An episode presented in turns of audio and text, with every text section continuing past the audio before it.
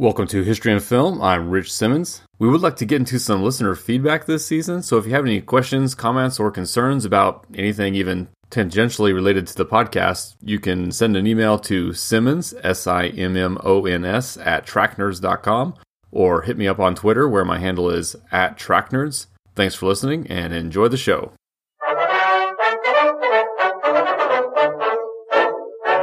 Okay, for City of God here today, I wanted to start with the definition of a favela, which is basically a slum in Brazil. So, slums are something that have existed forever, and I think what kind of is hard for maybe the US listener to get their head around is we always think of slums as poor, rundown inner city areas, and those are the slums. And what you have here in Brazil, and, and, I'm sure other places around the world too, but Brazil is actually kind of the opposite. So this favela, and specifically the City of God favela outside of Rio de Janeiro, is they're basically suburban slums. So all mm-hmm. the people who can afford to live in the city live in the city and it kind of forced the poor people out to these poor suburbs that they set up so that the city itself was yeah. kind of kept nicer. Yeah, it's kind of the opposite of how you would think about it. Normally you think about like a poor, yeah, inner city area, but this is like,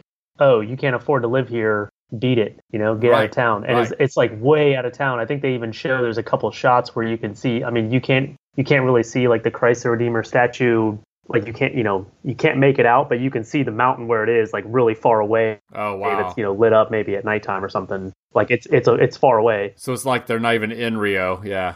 So wanted to do uh, similar though to what we did last week with killing fields and give a rundown of brazil. We have been to brazil before not you and i personally but on this podcast um, or, or, at least at least the Amazon and stuff. When you look at films like uh, Aguirre, The Wrath of God, and even something like Embrace the Serpent was Colombia, but it definitely dealt with a similar part of the world to what we saw going on in Brazil. So again, you don't have, don't have a lot of historical records of all this, but humans have been here. You obviously since they kind of populated North and South America, but there was over like two thousand tribes in Brazil when the Portuguese conquered it around 1500. And at that time, they showed up, but then they really didn't mess with it for a few decades. They were too busy dealing with all the stuff in Asia, and we even kind of got to some of that with like a silence, and they were making more money over in Asia. Oh, okay. But around 1530s, they started colonizing Brazil kind of more in earnest. And then that quickly led to things like sugarcane plantations and African slaves being brought over to Brazil.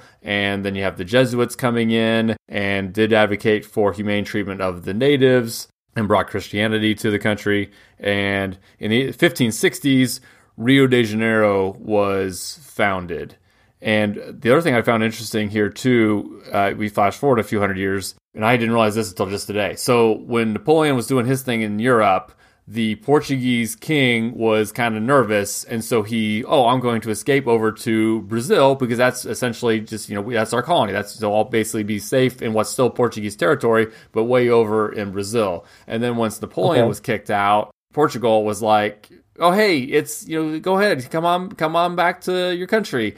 And he basically said, nah, I'm good here in Brazil. In fact, it's just Portugal now too. So like Port- Brazil and Portugal are both just Portugal and they're equal. Like right. Brazil is Portugal, so I'm just going to stay here in Brazil, which is also Portugal. It'd be kind of like if like Napoleon went to like Algeria and was like, "Yep, no, I'm I'm good here. Like this is also France, so right. Yes, very similar to that, but much farther away. And then they actually got right. to the point where right. Rio de Janeiro became the capital of Portugal. Oh, that's crazy. And so it was like the only European capital not in Europe. yeah. So, but eventually, though, the the people in Portugal proper were like, uh, no. So the king did kind of have to go back to Portugal, but then not long after, he left his son behind as kind of the regent in Brazil. And then shortly thereafter, and this is in 18, 1820s, his son declares Brazil an independent nation with him as its first king or emperor. And then he goes back uh, a little bit later to Portugal himself, leaves his young son behind, who's basically now the young king and then becomes the, the, king in his own right in Brazil until like about I think it was 1889 and then that's when an independent republic of Brazil was declared and they kind of oust the the monarchy and it was more of a republic. Of course, Brazil's just been kind of uh, it definitely have, has a reputation for corruption and stuff. And actually, so what I'm going to do here on you look at the history of Brazil tab and I can almost give you a rundown just by looking at the highlighted tabs as we kind of rush through here. So let's go. I'm going to start here. This is a little bit before the Portuguese kings I, I was talking about, but basically, I'm just reading the headlines from the History of Brazil Wikipedia page. Gives you a nice, I think, rundown or a nice summary. So, indigenous rebellions, sugar age, slave rebellions, gold and diamond rush, the kingdom and empire of Brazil, coffee plantations, rubber, and then you get the old republic, which is what I mentioned was 1889 to 1930, and then in 1930, it was more of a coup and revolution there. And then they had a military dictatorship from 1964 to 1985. And so the current era in Brazil kind of starts in 1985 when they kind of get back to democracy. And they are a, a democracy, but they've just definitely have had a lot of strong men leaders. Of course, they also had a woman president too. But anyway, so it's just kind of a place that is rife with corruption, but also super rich culturally. You know, a mm-hmm. great soccer tradition, and and we haven't really got to the movie yet, but trust me, we're we're, we're getting there. I'm just trying to lay the lay the setting here for you. yeah. it. And honestly, his, historically, it's probably better that we're doing this beforehand because like there's not a ton historically to True. really the movie's more about the reason this is on our timeline is because of the world it's giving us more than the story right. itself correct yeah so well, I just watched a video on, and I guess I don't know why I didn't. This didn't occur to me earlier. So the movie deals with these gangs in these slums on the outskirts of Rio de Janeiro, specifically a slum called the City of God or Cidade de Dios. But See, yeah, so cocaine. They, they, deal with. They're obviously selling that in the movie, and that's big in South America.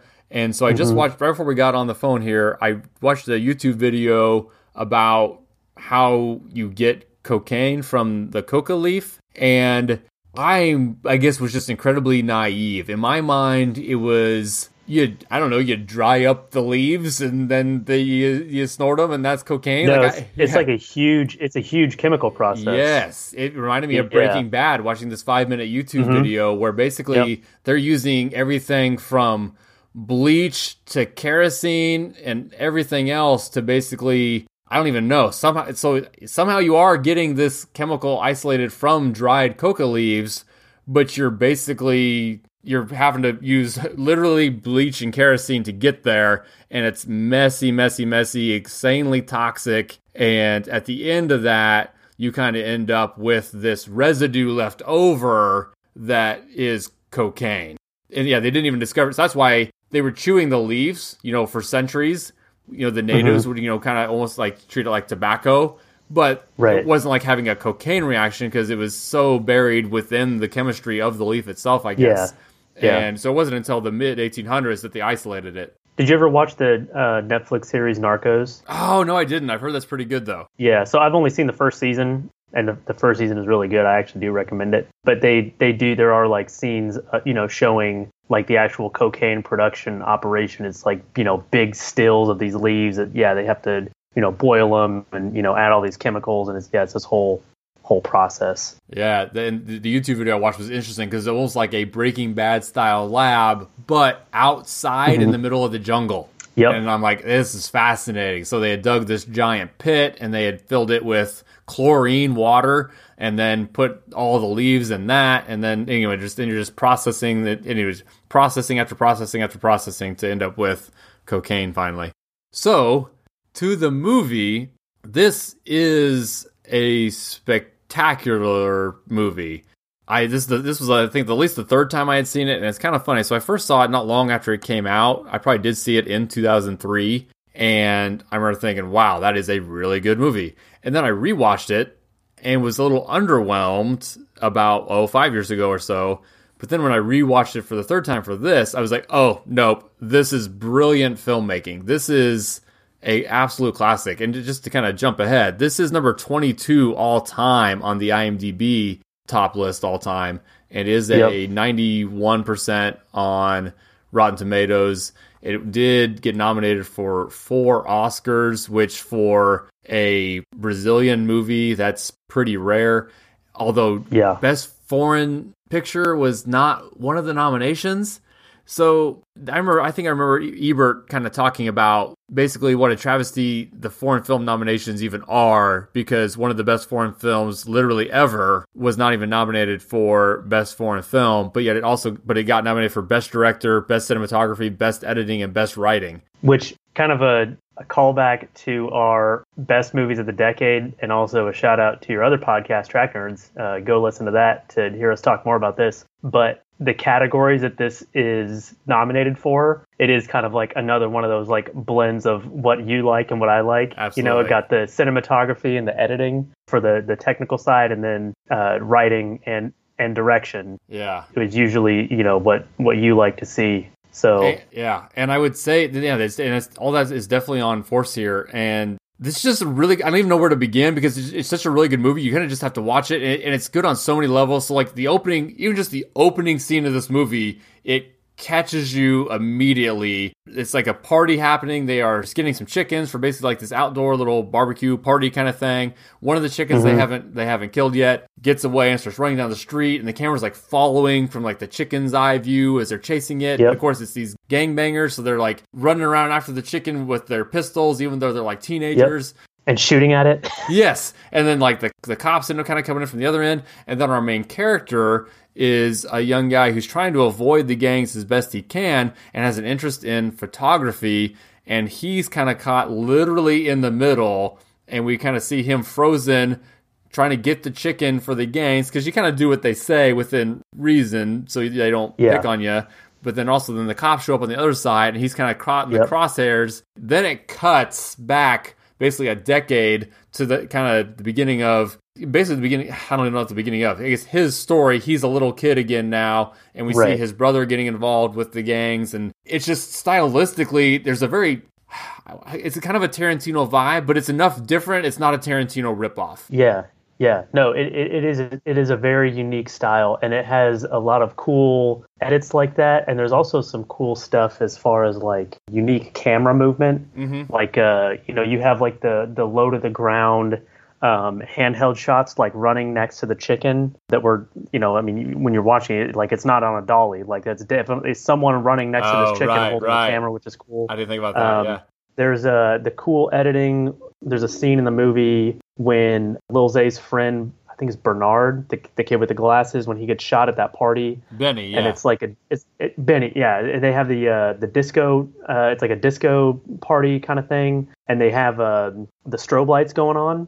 And so you have like strobe lights in each shot, but then also it'll cut to black, and then that'll be like the cut. So it's like as the strobe is going, you know, there it's strobe light in each shot, but also the black is the cuts between the shots, which is right. really cool. It kind of has this frenetic pace or whatever to it, it's, and it's super disorienting. Which you know, probably you know that situation would be even without the strobe lights. And then there's other just like little stuff like I have here. There when Rocket goes to Lil Zay's to take the photos, you know, when they're they're trying to get the the one redheaded kid to take photos of him, but he doesn't know how to work the camera, so they have Rocket come over and he's taking the photos, and there's this like shot at it's like it's a one-off thing. It's only like five seconds. It's kind of out of nowhere, but it's like this really weird, cool camera movement where it shows basically his point of view, showing the the guys with their guns and stuff like he's taking their photos, and then the camera pans, but instead of panning sideways, it pans up vertically 180 degrees, and then the next shot is it's like upside down yeah. shot of Rocket holding the camera, and then it just cuts and it's like just goes on with the rest of the scene. It's like right. That was really cool. very, very innovative. And we haven't mentioned even where this kind of falls on our timeline. So in the present, sorry, the present, I guess when he's kind of chasing the chicken is around 1980, and then when they do the flashback, it's kind of the late 60s, early 70s. So we're kind of in that time period. The bulk of the story, I would say, takes place around 1980 in the slum, Yeah. but then we do get some backstory that was about 10 years earlier. And it's kind of just the two time periods. Right. Well, because the I think when they first go to that's like the first scene when they're not kids anymore. When it's like you know the they're Yeah. teenagers and they're on the beach. There is a like a thing uh, that comes up on the screen that says the 70s. Okay, okay. But then, but then by the by the end, when you get to you know the the big shootout between the cops, basically the the end that is also the, the beginning of the movie is that shot, you know, with the chicken and everything. I think that is like 1980 or the early 1980s. So okay, okay.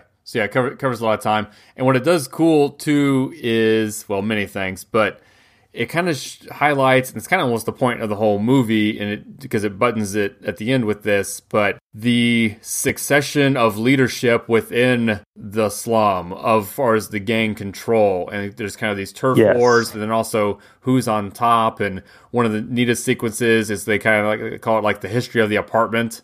And they kind of just the camera stays in one spot in this apartment as you go through. That's such a cool scene. right? A few months or a few years of here's who fir- here's the guy that first had this apartment was selling drugs out of it, and then his partner and his partner's friend, and then basically just goes through like a series of owners to bring us to the present, Yep. where our characters uh, kind of get involved with the apartment. Yep. And it's cool because it's like that's another really cool like editing scene because it's just this it's just one camera. It's it, it it's almost shot like a like a oneer like a long sh- a long take because it just pans kind of back and forth maybe 30 degrees worth of field of view just going back and forth. But like obviously the people are going in and out of rooms and then like disappearing and it's you know time is passing. Right. but it's the actual apartment itself is like nothing is is happening. There's no like hard cuts. It's just the Right. camera just in the apartment Yeah. this is this is such a good movie Right. i love this It- movie so much Yeah, just and just from from a filmmaking standpoint, it's just so engaging and just the, the character relationships and the characters themselves. How so our main guy is kind of on the periphery of the gang. He knows he knows a lot of people in the gangs, but he's Mhm. he stays away from it in such a way that he's not a narc or anything. Obviously, if you try to bring him down or get him in trouble, you'd you'd go you'd be in trouble too. But right just so, the, but the main gang guys are like you said, the little Zay and Benny. yeah little zay and benny and then and then the the rival gang is run by a, a white dude with red hair named carrot Yes, who's mostly okay with living and let live, but Zay wants to be in charge, and and then oh, and then of course how they bring in the whole uh, what's the what's the big guy's name? Oh um knockout ned Knockout Ned. Oh, that's just how they bring in that story. So like Rocket and his buddy run into quote Knockout Ned on a bus, and then they even kind of say we'll get to his story later, and then of course his Yeah. story becomes this whole thing, and, and it's cool how they how they introduce him too because uh, they go on the but like they get a gun from somewhere probably Rocket's brother. It's the one from Rocket's brother, I think. That's right. That's right. And it's broken, but they they're like trying to just get some money, just to Right. just to have money, you know, to survive.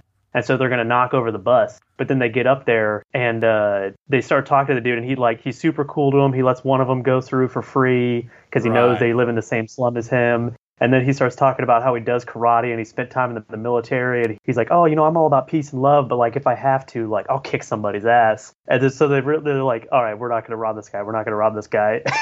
and then they they go to a like a pastry shop and that, that they're gonna rob but then like the cute girl like flirts with them and gives gives her the, her phone number. So then they're like all right well we can't rob this place. So then they uh yeah they end up in the car with that guy who's trying to get to sao paulo and then they're like oh yeah nobody cool can be from sao paulo. We'll have no problems robbing this guy. And then he's super cool too. He's like hey you know yeah, yeah, you guys like weed? I got some weed in my uh, in my glove box. Like, let's just smoke up. And they're like, all right, okay, yeah, we can't. We're not gonna rob this guy. Yeah, we can't rob anybody because we just go around making friends with them instead. Yeah.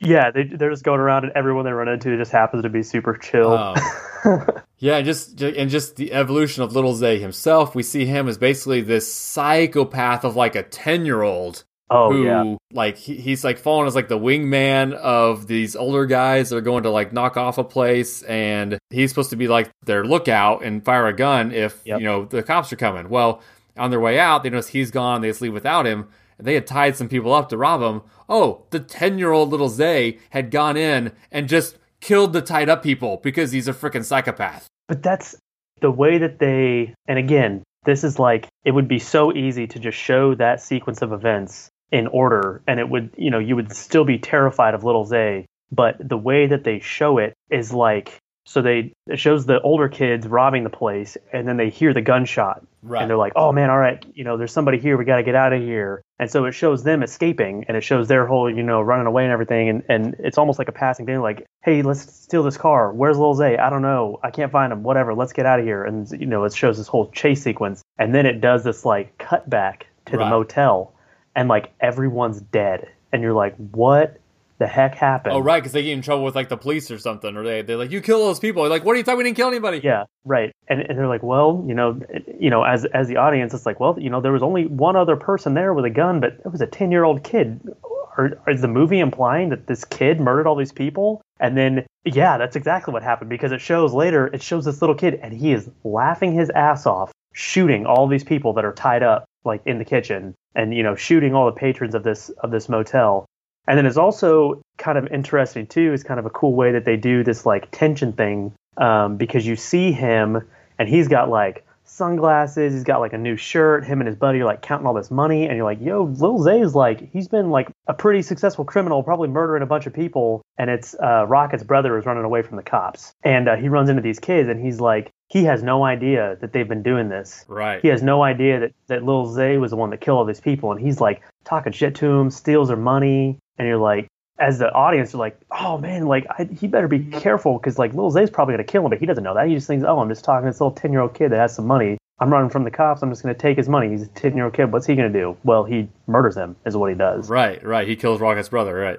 Where I actually I had thought about this just now, and I don't know why I hadn't, but you could make a case that Little Zay should be on the list of best all-time movie villains. Yep. With just how well developed he is, and like we see how he's actually yep. as an as well as an adult. You know, he's still probably like twenty years old, but he's so actually insecure with you know he's yep. he, he, struggles he struggles with women and and he's just yep. he's he's petty in so many ways and and just absolutely vicious. But absolutely, he's ruthless. Yep, vicious. He yeah he he is super insecure especially dealing with girls. But he, yeah, he, uh, and that's that's kind of what actually causes the whole war in the first place. Right, because he wants Knockout Ned's girl, right? Yep, he he rapes Knockout Ned's girlfriend, and then Knockout Ned goes to Carrot because he's like, "Hey, you're the rival gangster to Lil Zay. I need your help to, you know, basically kill this guy." Oh, because Lil Zay, he, and this is like one of the few moments of I guess you would call it comedy. There's definitely moments of levity throughout the movie. Yeah, but this one's like really dark. Okay. Because uh, after after Lil Zay rapes Knockout Ned's girlfriend, Knockout Ned is sitting in the house and he's you know like you can tell he's super traumatized and he's talking to his brother and he goes, I don't know why Lil Zay didn't just kill me. Basically, you know, ba- wondering aloud, why didn't he kill me? But also kind of saying like, I wish he would have killed me type deal. And then it cuts to Lil Zay walking away and he's like, "Wait a minute, why didn't I kill that fool? why didn't I kill that guy?" And then they go back to the house, and you're kind of like, you kind of chuckle, and you're like, right, I right. feel bad for laughing at that, but it is kind of funny. It's almost funny how psychotic he is, and, and just just how they portrayed it. Yes, it was humorously done, but you're right, it's yeah. dark because Which, and that is something that you would see like in a Quentin Tarantino movie. Right, right. You know, it's like yeah, I don't know why that guy didn't just kill me. And then he's like, yeah, why did I kill that guy? They go back and he ends up, yeah, he kills Knockout Ned's brother. So Knockout Ned then joins up with Carrot. And then they get the, uh, they start like basically an arms race. They're just trying to buy the biggest and best guns. And they're just, you know, it's just this huge war. And then where our boy Rocket kind of then starts being able to make a, make it out of the slum or make a name for himself is he does get in with one of the local newspapers and actually one outside mm-hmm. of the slum. And at first, he's just kind of working there as essentially an intern, kind of mail boy kind of thing but he is he just well, he's just a he's just a delivery boy, right? But he's technically empl- employed by the paper, so in his off time, he goes and hangs out in the photography lab where so they develop learn, the photos. Right, so we can learn how that all works because that's kind of his passion. And he ends yeah. up after little Zay kind of recruits him to take some pictures. He wants them developed and gets them developed at the newspaper. The newspaper finds them and runs them, and then Rocket thinks he's going to get killed because he's going to put little Zay's pictures in the paper, and he wasn't supposed he wasn't told right. to do that. So little Zay's going to kill him. Oh, little Zay loves the publicity. He so loves now, it. So now yep. Rocket's a hero on both sides. Yep. The newspaper there was like, these are this access you have is unprecedented. This is amazing that you have right. this access. And then Little Zay is like, I'm famous. So everybody right. everybody kind of wins for a while, and then of course uh, yeah. you know things like kind of go down at, at the end, and yeah, the little kids turn on little Zay and take him down, right? Yeah, well, that's that's like the uh, the whole the runts, or what do they call them? Yeah, the, the runts is which you see them kind of throughout the movie. Um, it's just a it's a group of little kids. Some of them look like they're I don't know maybe five years old. Yes, yes. And then the oldest ones are like maybe ten. Right. But it's this it's this group of kids who in this gang war, basically, it gets so Lil Z, Lil Zay gets so desperate that he arms all these kids, gives them all guns, says, "Hey, as long as you fight for me and you know kill knock out ned's guys um, you can have these guns and you know be part of my gang. Well at the end of the movie there's like a, a corruption scene where he pays the cops for something i don't remember exactly what it was and rocket's taking pictures of it yeah yes and, and rocket's taking pictures of of these cops you know basically getting these this payout from lil zay and then Oh, so he he basically pays him off because they're like, well, you're going to jail. Like we arrested Carrot, we arrested you. You're going to jail forever. We can't have this gang war going on. Well, Lil Zay says, well, how about I just give you all of the money I have and you only arrest Carrot and then I'll just be the only gangster in the city of God now. And they say, fine, whatever, give us all of your money. So he hands them a, a, briefcase full of cash. And then Lil Zay basically gets the runs together and he's like, all right, we got to start doing some robberies so we can get my gang back to life. And they're like, your gang? No, this is our city now. And they shoot him. Right. they kill him. Right. This group of 10 year olds. Right. And uh, yeah, and, and Rocket's taking pictures the entire time. And then he has this kind of like this choice to make. Like, do I expose the corruption and, you know, basically get my name out there, but also burn every bridge in the city of God. Yeah. yeah, basically, I I won't be able to live here anymore because everyone's going to want to kill me. or I can publish the pictures of Lil Zay, his basically his body after he got killed, and I won't get the same you know notoriety and fame as I would. But it's probably good enough to land me a job, and that's what he ends up choosing. Is he gives the pictures of Lil Zay's body to the paper, and he gets an internship. Yeah, and then the movie ends on the group of runts, these five through ten year old kids, talking about all the people they're going to kill. Right. And they probably will because they all have guns. Right. But it just kind of then continues that cycle that we mentioned. It's basically 10 little Zays like we saw at the beginning, where they're all just now yes. these psychopaths going around that are going to wreak havoc. Yep. No, it's like I said, it's it's a great movie and it's so it's a little tricky because like at the end of the movie, it basically says Rocket's real name implying that that's the name of the guy in real life, but that's not the name of the guy in real life. So it's it's based on a semi autobiographical novel by some, yeah. by a guy not named what the name they give in the movie is. And so it's kind of complicated. Basically, I don't really understand who because it's not a photographer, it's just a writer. So it's based off the guy who wrote the book.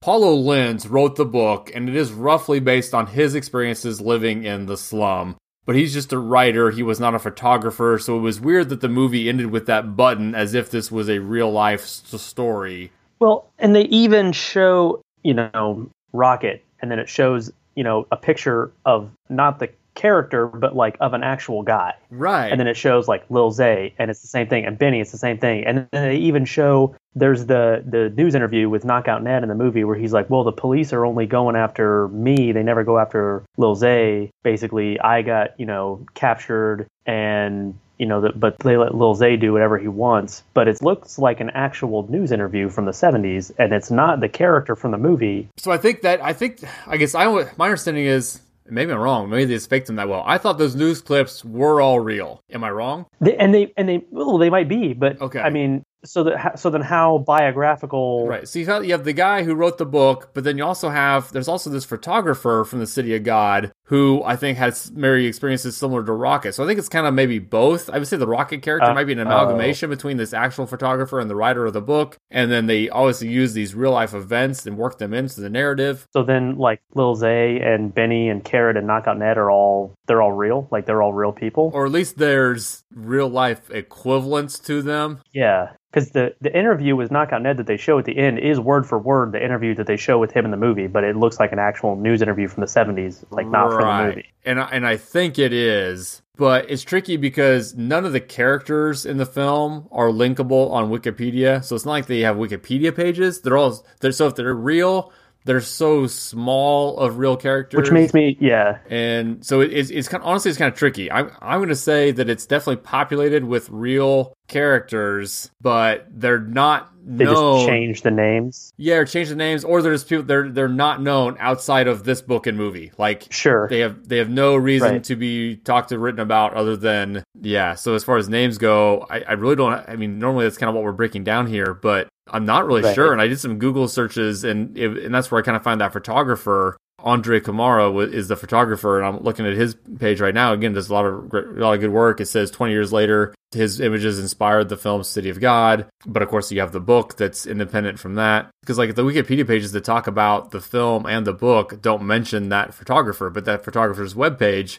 mentions him as being the inspiration for Rocket. But why is that not on the Wikipedia page or the book page? Especially when the book says it's semi-autobiographical. So yeah, I, I, I don't I don't have a good answer other than I just think we have to say that this is roughly inspired by actual events based on people who lived in this world, and some of the characters and stories maybe actually I guess the slices of it happened, but you know the overall arching thing is just kind of like obviously a artistic rendering of it. But I mean, again, at the end of the day, this is just beautiful filmmaking. This is a very rewatchable movie, despite how dark it is at times, because it is so. Yes. It's just lively. I think might be the way yes. to describe yep. it, and just the frenetic pace that kind of throughout, and just the fascinating characters, great performances all around, just great, great filmmaking. I'll say it again: it's on the IMDb list. It's number twenty-two all time and I'm kind yeah. of okay with that. Yeah, and it's almost 20 years old, so right. it's you know, it obviously has some staying power on that list. Right. Um, that's about all I had because again, th- this is more about